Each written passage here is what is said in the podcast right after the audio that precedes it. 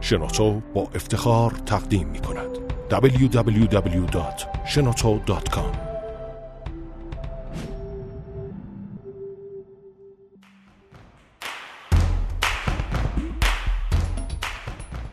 دور دنیا با شهاب چراغی.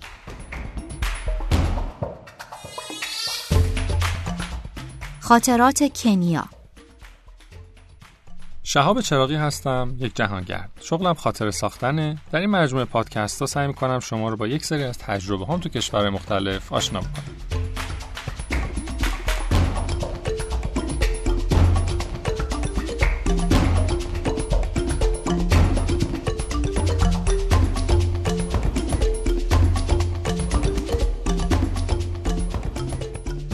اینجا میخوام در مورد یکی از سفرهام که به کشور آفریقایی کنیا داشتم براتون صحبت بکنم. کمی بعد برم عقب‌تر، زمانی که اولین سفر من اتفاق افتاد در سال هشتاد و هشت بود که من در اون زمان با پروژه حفاظت از یوزپلنگ آسیایی همکاری میکردم و پروژه من رو برای یک سفر آموزشی فرستادن به کشور نامیبیا.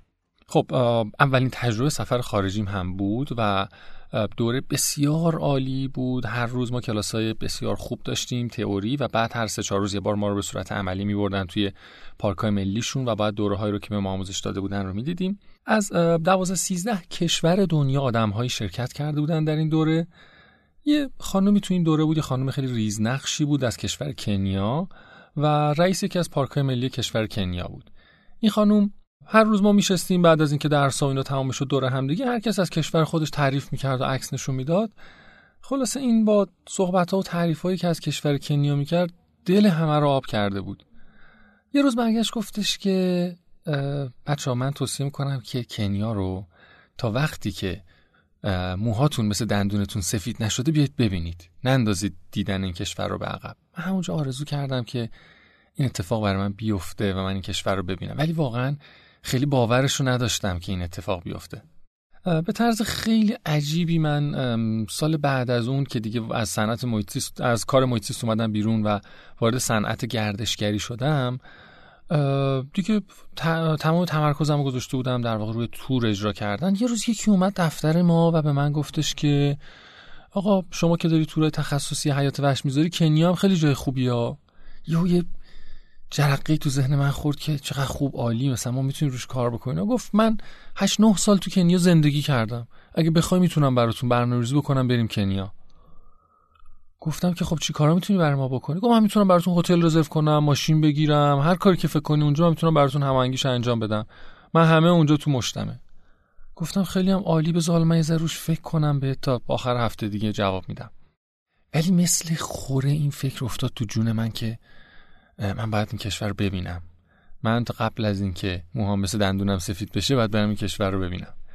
و شبانه روز داشتم به این فکر میکردم، ولی خب یه سر عجیب بود برای من. یعنی در خودم نمیدیدم که یه شرکت تازه پایی که حالا تازه وارد کار گردشگری شده حالا بیاد یهو یه تور عجیب غریب یه جایی که هیچکی نمیره تور بذاره و بتونه ثبت نامم بکنه.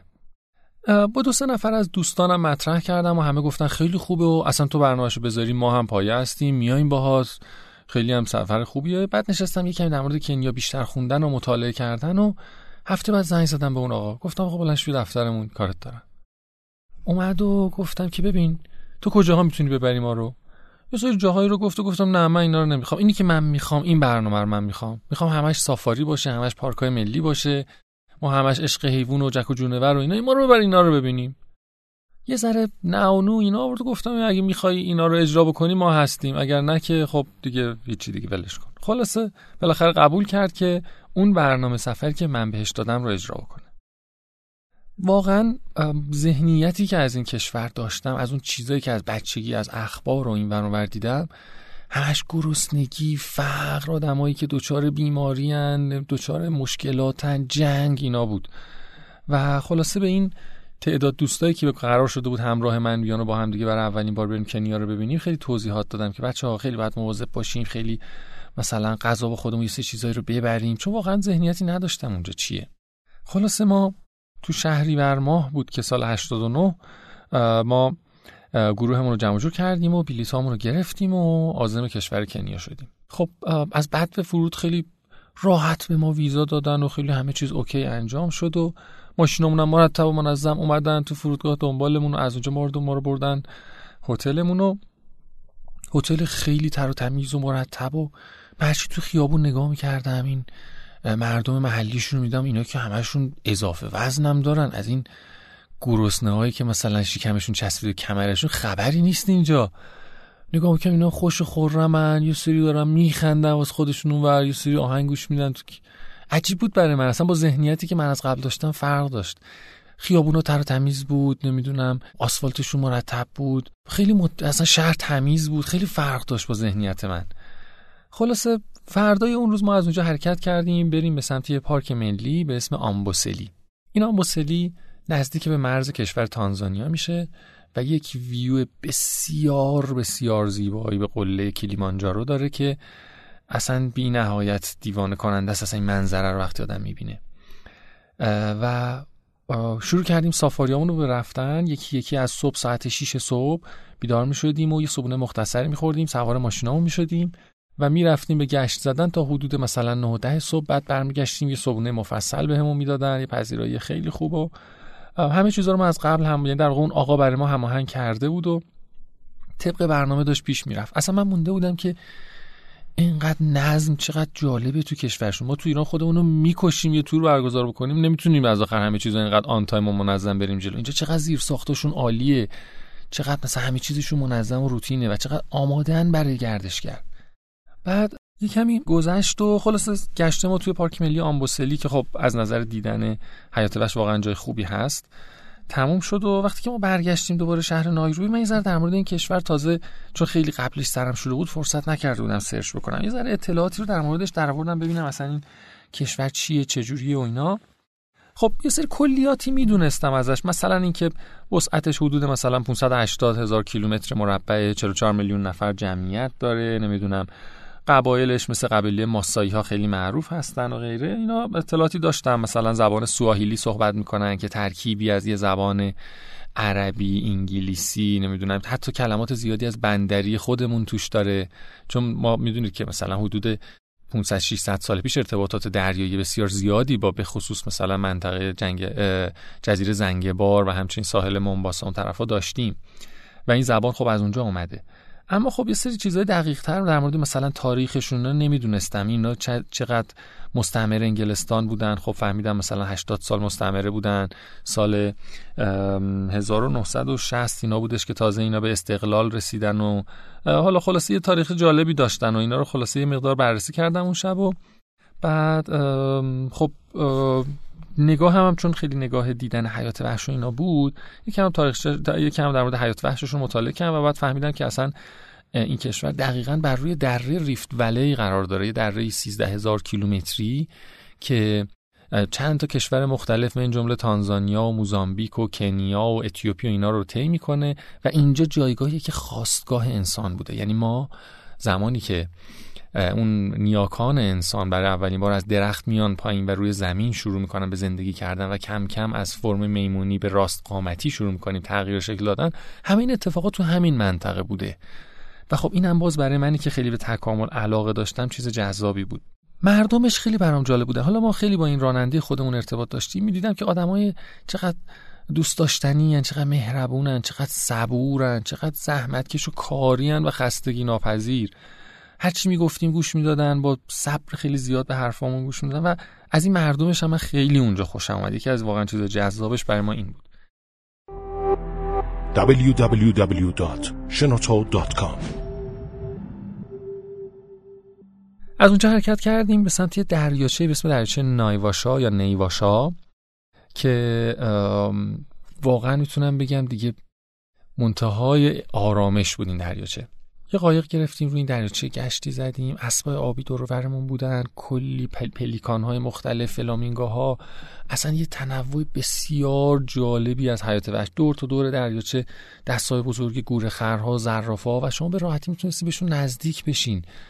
من همیشه ذهنیتم از حیات وحش ایرانی بود که از پانصد متری هر اون رو می‌دیدیم فرار می‌کرد. فکر می‌کردم تو آفریقا هم اینجوری، ولی اصلا زرافه داشت میرفت ما میرفتیم پنج متریش باهاش عکس میگرفتیم، اسبای آبی تو آب داشتن استراحت میکردن، قایقا ما میرفت سه متریشون وای میستاد. و خیلی جالب بود که اینا چقدر با انسان‌ها آروم شدن و آخت شدن و ترسی ندارن از ما و انسان‌ها هم باشون کاری ندارن. البته اینم بگم که جرایم خیلی سنگینی رو کشور کنیا برای آزار حیات وحش و کشتنشون وضع کرده که شاید یکی از دلایلی که حیوانات الان آرامش دارن همین قوانین سفت و سختشون باشه. بعد از دریاچه نایواشا که حالا یک لوژ بسیار خوبی داشتیم که کنارش بود و کلی حیوانات دور و برمون بودن، شب و اسب آبی می‌بردن تو حیاط لوژمون. از اونجا ما دو روز بعد حرکت کردیم به سمت پارک ملی ماسایمارا. خب من خیلی تاکید داشتم که حتما ما باید ماسایمارا رو ببینیم، چون یک اتفاق منحصر به فردی هر سال اینجا میفته. بزرگترین مهاجرت حیات وحش دنیا اینجاست. در هر سال بین دو تا سه میلیون وایلد بیست، این گاوهای یالدار به همراه این گورخرها از منطقه سرنگتی تو تانزانیا مهاجرت میکنن، میان از رودخونه مارا رد میشن و وارد کشور کنیا میشن. چون در همین زمان کشور تانزانیا خیلی خشک میشه، بسیاری از ساواناهاشون دچار آتش سوزی کاملا طبیعی میشه و علوفه اینا برای خوردن ندارن، میان توی کنیا که خیلی سرسبز تره. و یک صحنه عجیب غریبی شما توی این ماسای مارا جلو چشتونه گله های صد هزار تایی، دویست هزار تایی گوره خرا و وایلد بیستا رو میبینید. اصلا دیوانه کننده زیباست و تمام این چیزایی که ما توی این فیلم‌های مستند دیدیم که فکر کنیم نه بابا این مستنده، ما که نمیتونیم خودمون ببینیمش، همش حس واقعی بودن نداریم خیلی از این مستندا رو بهشون وقتی میبینیم. اینا تا جلوی چشم ما اتفاق میافتن. این گوره خرا رد میشدن از این رودخونه، تمساح خوابیده بودن در کمینشون بودن، اصلا بی‌نهایت دیدنی بود. روز اول خب من عکاسی همیشه میکردم، اصلا نتونستم عکس بگیرم. این اصلا انقدر شوکه این مناظری بودم که تو ماسایی مارا میدیدم، انقدر طبیعت زیبا بود، انقدر بی‌نظیر بود، اصلا نمیتونستم درست عکس بگیرم. رفتیم گشتامون رو زدیم و تو غروب داشتیم برمیگشتیم، یه غروب بسیار زیبایی بود، یه نمه ابر کوچیکی اومد و یه نمه بارونی هم زد و این دشت و این ساوانا رو داشت این علف‌ها رو سیراب میکرد. اصلا نمیتونستم همچین زیبایی رو تو ذهنم تصور بکنم. واقعا میتونم بگم اولین بار بود که در مواجهه این حجم زیبایی قرار گرفته بودم و ناخودآگاه همینجور گریه میکردم. یه لحظه برگشتم پشت سرم به بقیه آدمایی که تو ماشین بودن نگاه کردم، اونا هم همینجوری هم منقلبن. واقعا من تا اون روز صحنه اینقدر منو تحت تأثیر قرار نداده بود. خلاصه غروب حرکت کردیم از اونجا به سمت لوژمون. این لوژ یه قدمتی حدود شصت سال داشت، با کاملا مصالح بومی همونجا با سنگ و چوب ساخته شده بود، بسیار معماری دیدنی و قشنگی داشت و دقیقا وسط این پارک ملی بود.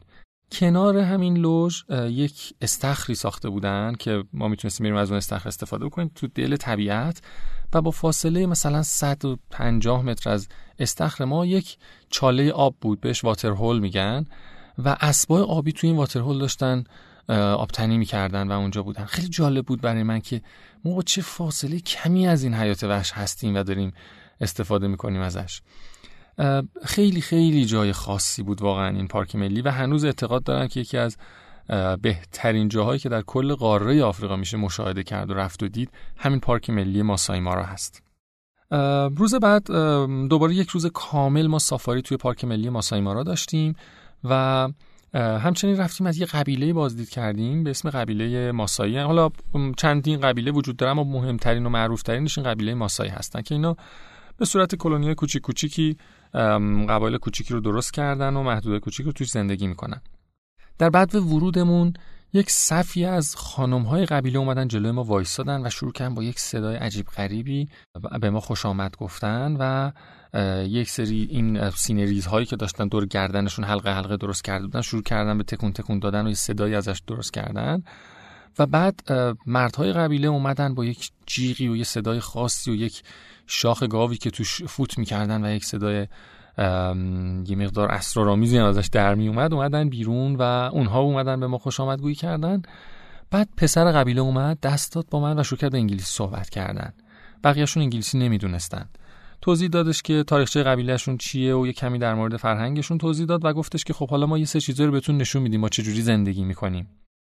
شروع کردن با یه تیکه چوب و یه ذره پوشال و اینا برای ما آتیش درست کردن با دست بدون هیچ وسیله خاصی. بعد نشون دادن که گاوهاشون رو چیکار میکنن، بچه‌هاشون رو چیکار میکنن، نمیدونم بردن اون داخل این کپرهای بسیار محقرشون که چوبای خیلی نازک بود و بعد روش رو در واقع دیوارش با مدفوع گاو درست شده بود.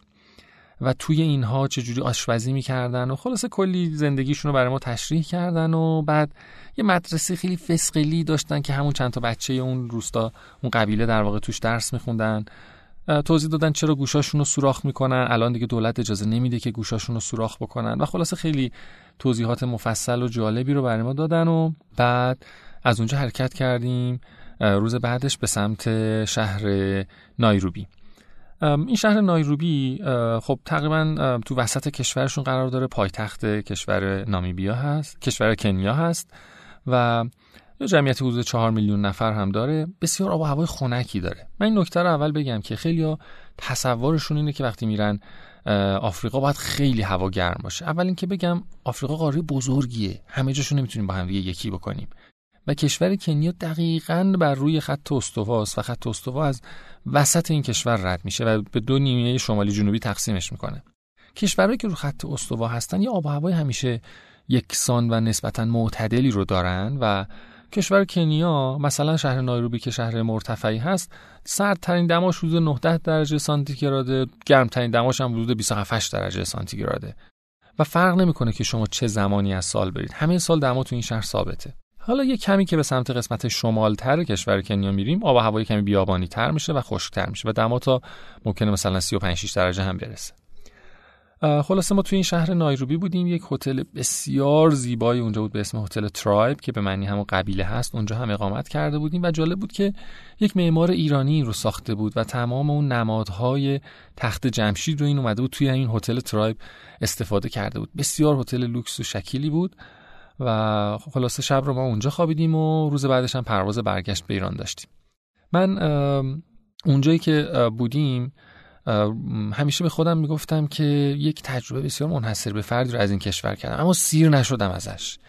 واقعاً برای اینکه این کشور رو درست حسابی ببینم باید باز هم بیام و تا این لحظه که الان پیش شما نشستم ده بار الان همین کشور کنیا رو رفتم و جالب اینه که هر بار میخوایم دوباره برنامه سفر بریزیم و به کشور کنیا بریم، عین روز اول اون تب و تاب و شوق و ذوق این سفر دوباره در من میپیچه و دوباره روز شماری میکنم که کی من دوباره برسم به این کشور و دوباره این طبیعت منحصر به فردش رو.